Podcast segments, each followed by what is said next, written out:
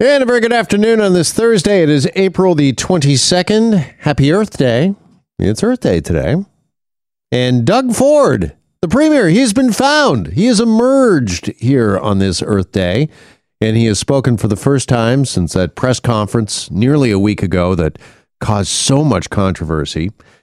And I don't know if the Premier, I don't know if he was listening to us, listening to the show yesterday or not but he pretty much took the advice of our communications expert, uh, Randy Rahamim. We were talking to Randy uh, yesterday about whether it would be best for the premier to maybe get in front of the cameras sooner rather than later, that the clock is uh, really ticking here. There's been a lot of calls for the premier's uh, resignation and the fact that we have not heard anything from him since uh, Friday. So, would it be better for him to get in front of those cameras immediately? And lo and behold, we had an address, we had a press conference at 10 a.m. this morning. Now, I'm not sure when the last time was that the Premier, Premier Ford, spoke that early, because usually it's right around now, right around now that we usually get to a press conference. And as well, he also also took another piece of our, our advice from yesterday and apologized. Have a listen. And what reason I'm I'm sorry. I'm sorry we acted uh, too quick on on the on the uh, measures. All I hear is limit mobility, limit mobility, and uh, we we uh, move too quick. But anytime, you know, if I make a mistake, I correct it immediately, which we did on the weekend. All right, that is Doug Ford commenting on those enhanced police powers that were announced on a uh, Friday and then walked back uh, immediately the next day on a Saturday. Uh, was asked about that during the uh, Q and A portion and of course also a walk back uh, the closure of uh, outdoor playgrounds uh, for kids.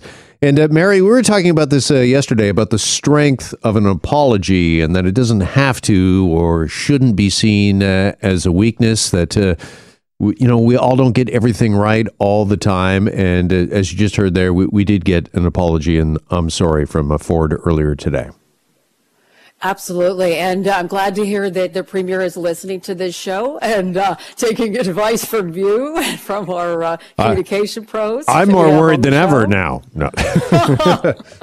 and, you know, absolutely. And I've said that for a long time that, you know, it's always a sign of strength when a politician, especially or a leader, can say, I'm sorry. What we need next, what the next step has to be, is to see those changes, not just backstepping, but actual changes. And we're, we're still looking for some of those. We're still looking for an answer to sick days, which is one of the big questions that keeps coming up. And I think the thing that struck me the most about this 10 a.m. presser today was the emotion, the emotion from the premier and the emotion from the reporters asking all the Q&A as well. Yeah, it was very emotional at times uh, earlier this morning. And this is maybe, would you agree with this? Maybe the most emotional we have seen uh, Doug Ford since this whole thing, since the pandemic began? Absolutely. And I think if you think about just an individual, a human being in uh, isolation because they have been around somebody who's had COVID, there's also that personal humanity as well that's at play, regardless of who you are, regardless of who you're leading. Sure. So, you know, I, I hope that. Uh, everything will, will work out for the province and certainly for the premier, but we need to see some decisive changes made to change the course of what's going on right now. And that was the other part of the puzzle that we talked about yesterday, and I'm not so sure we got that from the premier earlier. Was this uh, plan, some uh, metrics uh, to flatten the curve to get these COVID numbers down?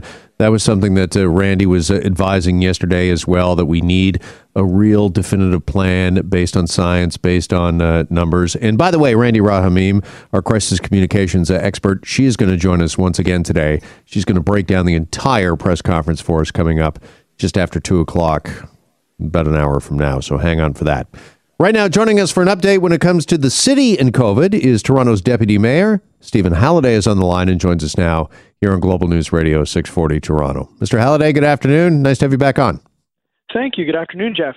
Okay, uh, premiers, we were just uh, talking, apologizing, saying we got it wrong when it came to uh, policing uh, last week. Uh, yet we hear the city of Toronto is about to step up some uh, enforcement when it comes to police and COVID. Can you tell us how and what's planned?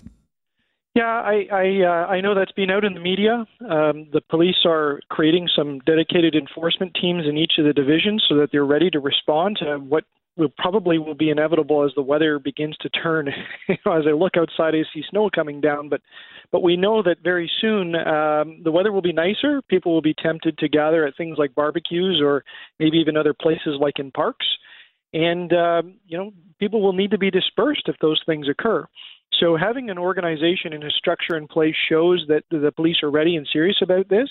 Uh, it shows that you know the government at large is is serious about I- its orders, and, you know, and that is one important thing, right? It's it's great to make a bunch of rules, but if you're not ready to enforce them, you know what's the point? Um, so you know, I think the message has been put out there is a valuable one that uh, the people are prepared to react, and I get these calls all the time from from people in neighborhoods. They say, "Hey, counselor, you know, there's some some kids playing soccer over in the field. They're not supposed to do that, or uh, my neighbor is doing such and such." And we refer those things over to enforcement, but it, it speaks to sort of public confidence in the government. And I think people truly get upset when they've been playing by the rules in their own household, but they see somebody else breaking them. And you see a lot of these calls go in to try to report this type of behavior and stop it because people see the larger impact on society and on COVID. All right, this new enforcement, these new enforcement teams are set to launch, we understand, at 5 o'clock this afternoon. Are they going to be reactive? Do you know, Mr. Holyday? Are they just going to be responding to uh, complaints or are they going to be out there being uh, active? So I, I, don't have those particular details, but I would say that you know just based on my knowledge, uh, where I sit as a counselor and the things I hear about, there's plenty of complaints that go in to keep anyone busy at any given time. And I, I should say it's not that nobody's been doing any enforcement at all. Um, most certainly, the police are involved in these types of things, as are the municipal bylaw officers who have been very busy over the last year. So much so they're not looking at typical things, but they're they're dealing with issues like stuff going on in parks. So I think this is just a next generation of organization on how they will respond to calls. And do you know whether or not they're going to be writing more uh, tickets, uh, finding more uh, individuals for breaking these public health uh, guidelines, or is this going to be more just breaking up uh, gatherings, uh, warnings, and a bit of an education campaign? You know, I think I think time will tell, but I think it also will really depend on how people treat this. Um, and you know, I think the government at large will be in a situation of people continuously breaking the rules. The government is going to be challenged in general, just making sure that that there is meaningful enforcement. So I guess it could include those types of things, but we'll see how the police play it. I think there's a lot of care being given that nobody wants to be heavy-handed, um, especially what we saw over the weekend, right? With uh, with reaction to some of the rules that, that were put in place by the uh, by the provincial government, and ultimately ended up being maybe a little bit much for what we're seeing right now. Well, that was my final question on this issue for you. Uh, with that as a, a backdrop, uh, are you concerned that uh, we might see some, uh, for lack of a better description, over policing? Well, you know, I, I think everyone is sensitive. I think police understand their jobs. Um, but you need somebody there when you have a, a group of people at a bonfire in a park and maybe drinking going on, right? And these are situations where the virus can be passed and you need to have the right level of response for that. So I commend them for being organized ahead, uh, and I, I I look forward to how seeing how they how they play this and use their abilities. All right. In the meantime, Toronto's top doctor, Dr. Eileen de Villa, said yesterday that we are, quote, at a serious point in the pandemic for the city. Could you update us at all on uh, hospitalizations, ICU capacity? Uh, where are we sitting here this afternoon? Yeah, uh, as we speak here, I'm going to see if I can pull up the city's dashboard. Um, we do track this stuff even right within the city of Toronto. Um, uh, I what I remember right now at the top of my head is that they are all red flags on our city's da- on our on our dashboard, and that the ICU capacity is stretched, the critical care bed is uh, capacity is stretched, and I think that's a, a reflection of what we're seeing uh, in the news about what's happening all over the province the key thing to remember about this is this is one element we've been trying to protect throughout the entire pandemic is the capacity of the hospital system. It's not just the COVID victims that are in there, but it's other people that through their everyday life could be in a car crash, could have a heart attack or a stroke. And somebody that may never have had the virus could potentially become a victim of COVID if there isn't an ICU bed for them to be cared about, so uh, to be cared for in. So that's why we're worried about all of this. The other dimension is, of course, we're seeing the numbers surge, but the ICU capacity is a lagging indicator, right? It takes a couple of weeks before somebody gets infected to present the virus, then you count them, and then it could be a couple of more weeks before they show up in an ICU and fill that bed up for several weeks thereafter. So I think what Dr. de Villa is telling us is that the, the numbers are growing in a scary way today, but it, the, the ICUs are going to be stressed for a very long time thereafter, even today, even if we change our course today. All right, so we have ICU capacities uh, continuing to grow and hospitalizations. We have police stepping up enforcement in the city as of 5 o'clock this afternoon. And we also have word today that the city is going to uh, step it up when it comes to vaccines, that uh, we're going to triple vaccine doses in hotspots. What can you tell us about that? Yeah, the, the city uh, announced a, a, recent program to try to push uh, more vaccines into the 13 hottest of the hotspots. So to put in perspective, I'm in Etobicoke Center. I represent kind of like the middle of Etobicoke here, and um, five out of the six postal codes here are hotspots.